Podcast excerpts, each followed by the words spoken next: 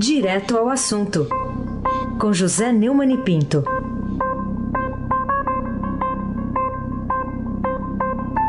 Oi, Neumann, bom dia.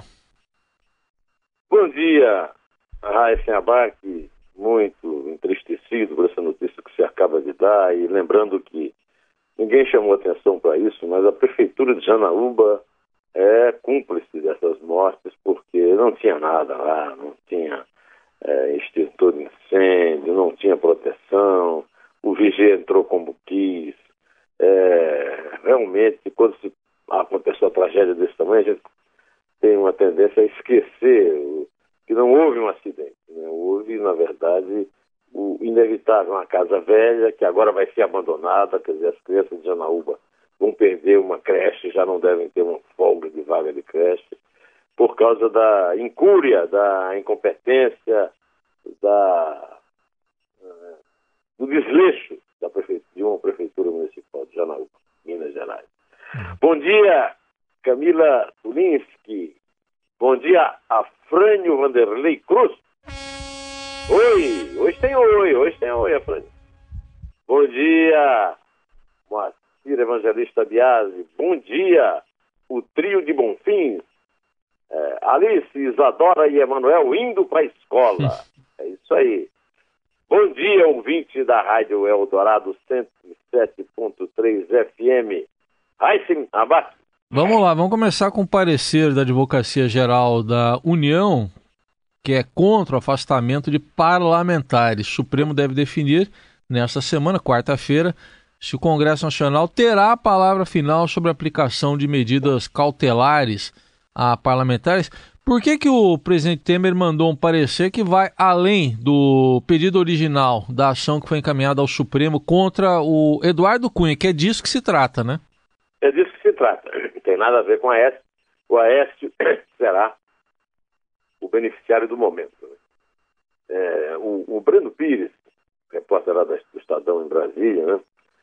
Fez uma matéria que está na primeira página do Estadão hoje, está também na página 6 da política, é, segundo a qual, depois do Senado e da Câmara, agora foi a vez do Temer se colocar contra a aplicação de medidas cautelares a parlamentares alternativas à prisão.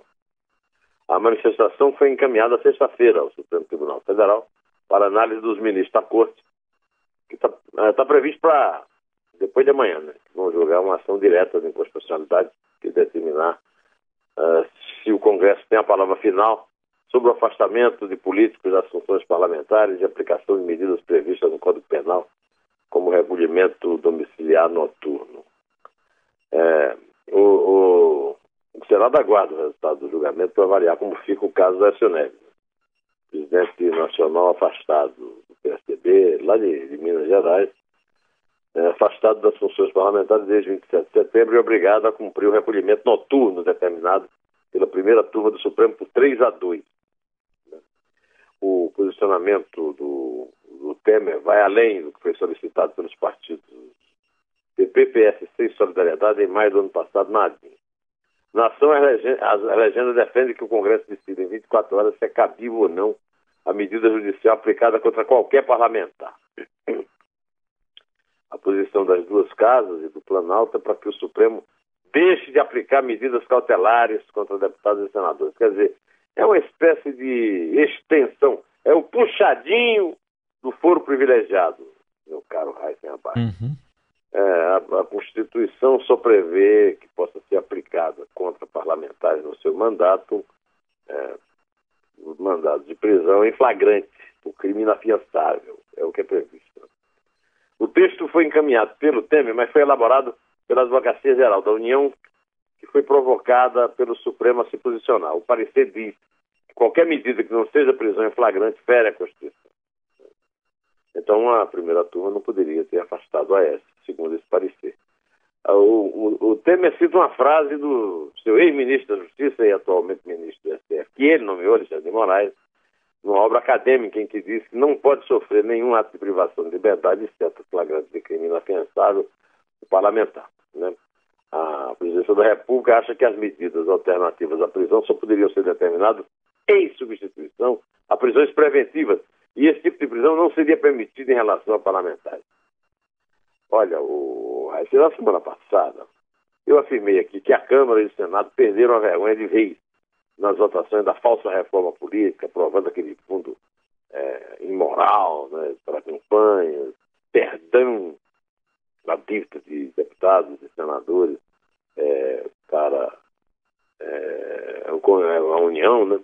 A mesma conclusão agora serve para o Temer. Convocado, ele se mete no ângulo de Aécio em defesa dos próprios interesses. Os investigados da República em Brasília se reúnem agora no Sindicato dos Rabos de Palha Presos. É uma vergonha generalizada, meu amigo Aysen Abac. Bom, vamos, vamos continuar nas vergonhas então. É, outra reportagem mostra que laranjas em doação de imóveis ao ex-presidente Lula registraram dados distintos sobre um valor lá de 800 mil reais. O, o primo do Moonlight registrou no nome dele o apartamento de São Bernardo e foi usado na compra do terreno pelo, pelo Instituto Lula informa um motivo distinto do declarado pela DAG Construtora para repasse do valor de propina da Odebrecht. Então tem diferenças aí. A DAG Construtora, que serviu de laranja do Odebrecht no repasse de propina para Lula, no caso do prédio para o Instituto Lula, que no fim não foi usado, e do apartamento 121 da Rio House, lá do lado da casa do Lula, do apartamento onde o Lula mora, em São Bernardo do Campo, registrou na contabilidade interna de 2010 que 800 mil reais pagos a Glaucus de Costa Marques, o primo do Bonlai, o laranja do ex-presidente, foram referentes a uma multa. O, re, o registro é diferente da versão declarada à Receita e ao juiz Sérgio Moro pelo próprio plural Glaucus da Costa Marques. Segundo ele, ele, esse valor foi recebido em sua conta em dezembro de 2010, foi pela cessão de direitos de compra do prédio da rua Aberbeck Brandão, em São Paulo, que serviria para ser sede do Instituto Lula. O certo, meu caro amigo Heisenbach, meus queridos ouvintes da Rádio Eldorado, é que no afã de encontrar desculpas para o indesculpável, Lula e a sua defesa dão cada vez mais ao Ministério Público motivos para incriminar o ex-presidente e multiréu. Isso alimenta a narrativa fantasiosa de perseguição política Lula. Mas só fanáticos adotam essa teoria estapafúrdia. Como o Heisen e eu não somos fanáticos, nós não adotamos, né, Heisen? Hum. Muito bem, né? Tem laranja para tudo que é tipo aqui. Para tudo. pra...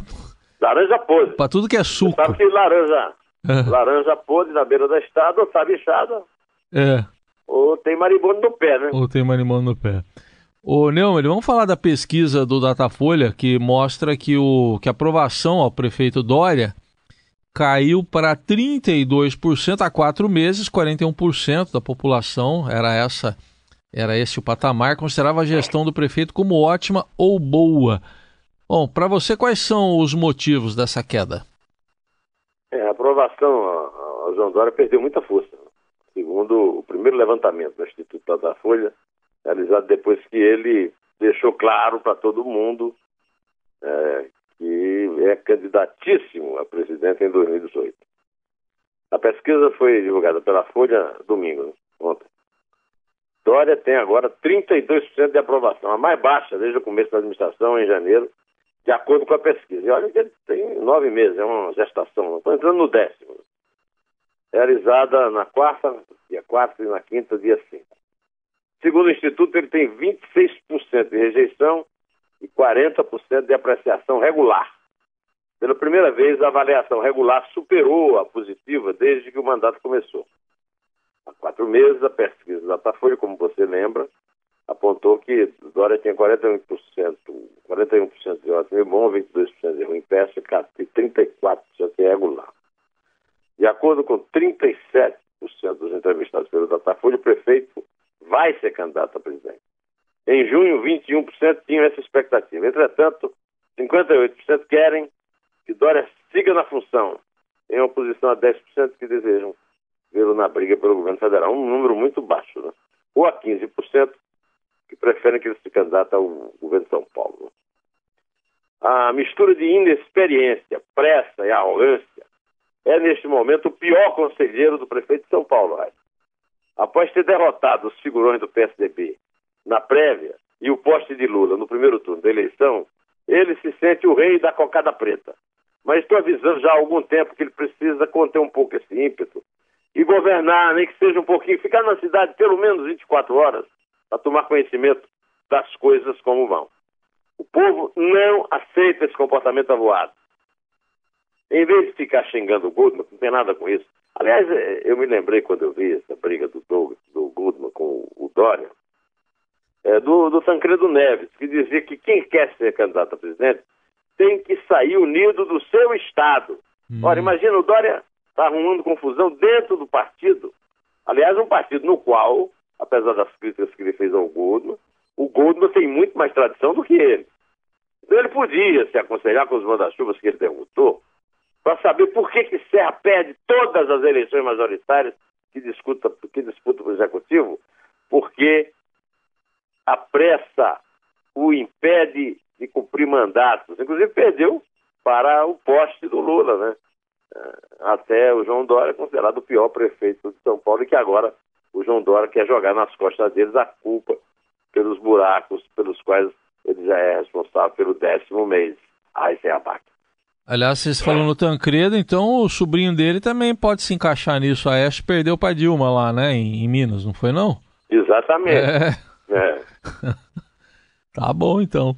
Ô, ô, ô Neumann, vamos falar aqui dessa matéria da reportagem da Anne Wart no Estadão de hoje. STF devolve projeto do novo marco das telecomunicações ao Senado, então quer dizer que o, o fantasma da Oi quebrada volta a assombrar aí o, o, o nosso bolso? É, meu amigo, eu queria aqui aproveitar para citar, porque é, há algum tempo a gente estava sozinho aqui né, no negócio da Oi, né? Agora nós estamos ganhando a, o valor econômico tem dado uma cobertura muito boa, é, o, a Veja também tem acompanhado, e agora né, o, o, o Hélio Gaspar entrou no assunto. O, o Hélio Gaspar, naquela coluna dominical que ele tem na Folha e no Globo, é, escreveu um artigo intitulado Super Temer se meteu com a Super Tele. Ontem, né?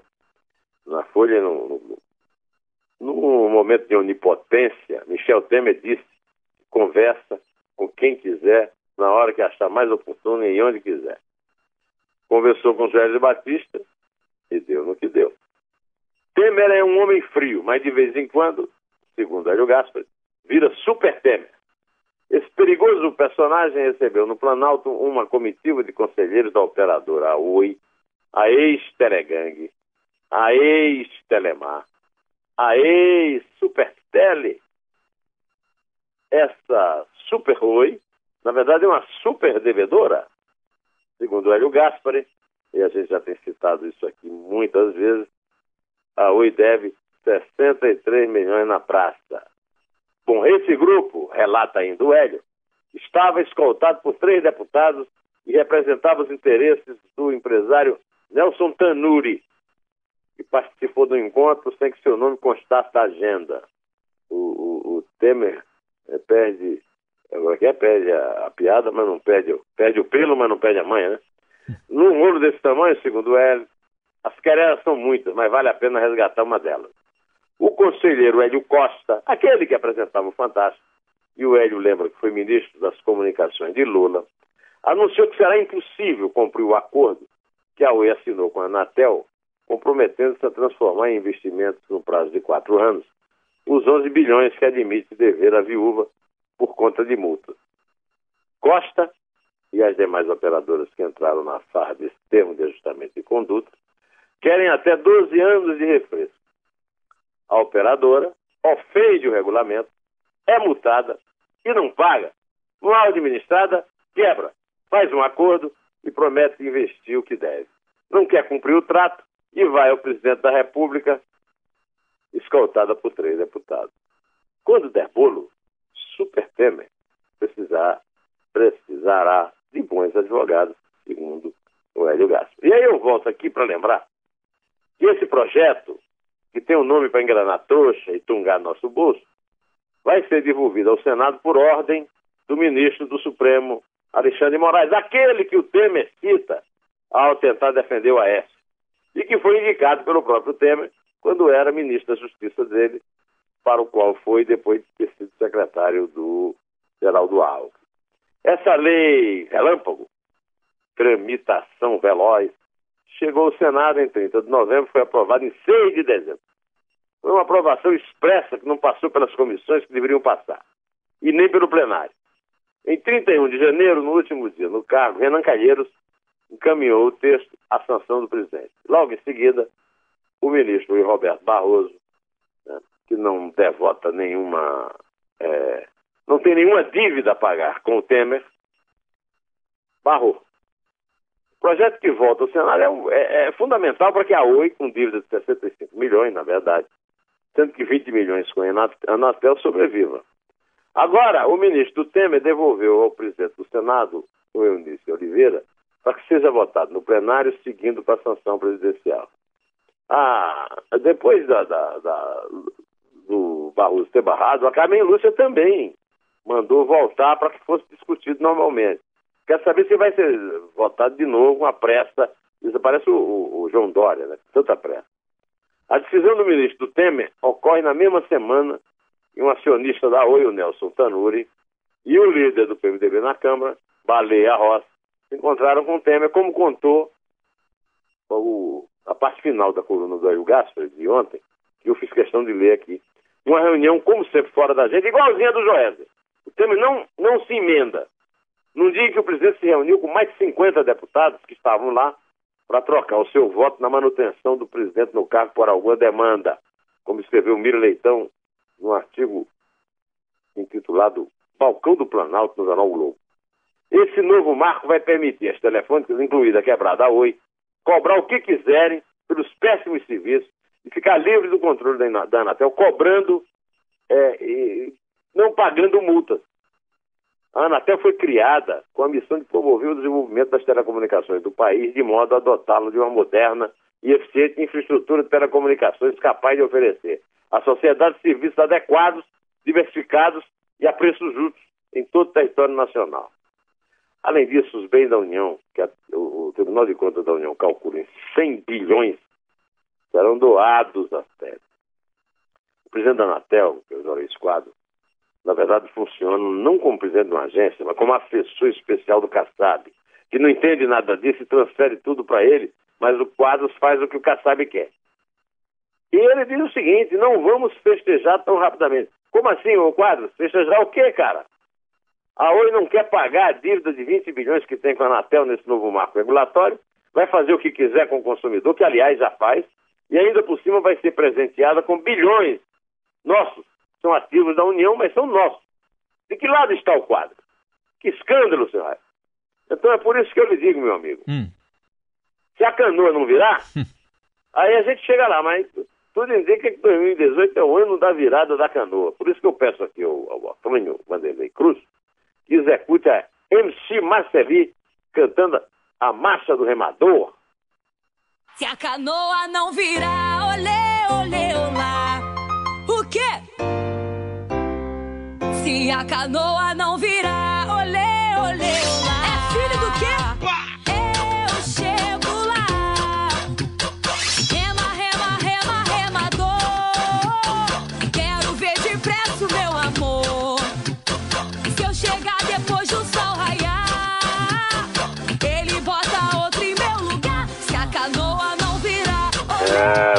quem é que vão botar no lugar do Temer em outubro e novembro. Aí a O- canoa vira de vez se for mal escolhido. É, tem isso. E, e segue seu caminho antes que.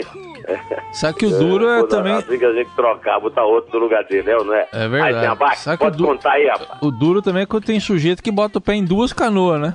Ah, duas canoas, ó, até Ah, três. até Tem tem três, é. pés, é o curupira, né? Até três, de repente. Bom, Pode ser. Vamos lá. É três. É dois. É um. Em pé. Chego lá, se a canoa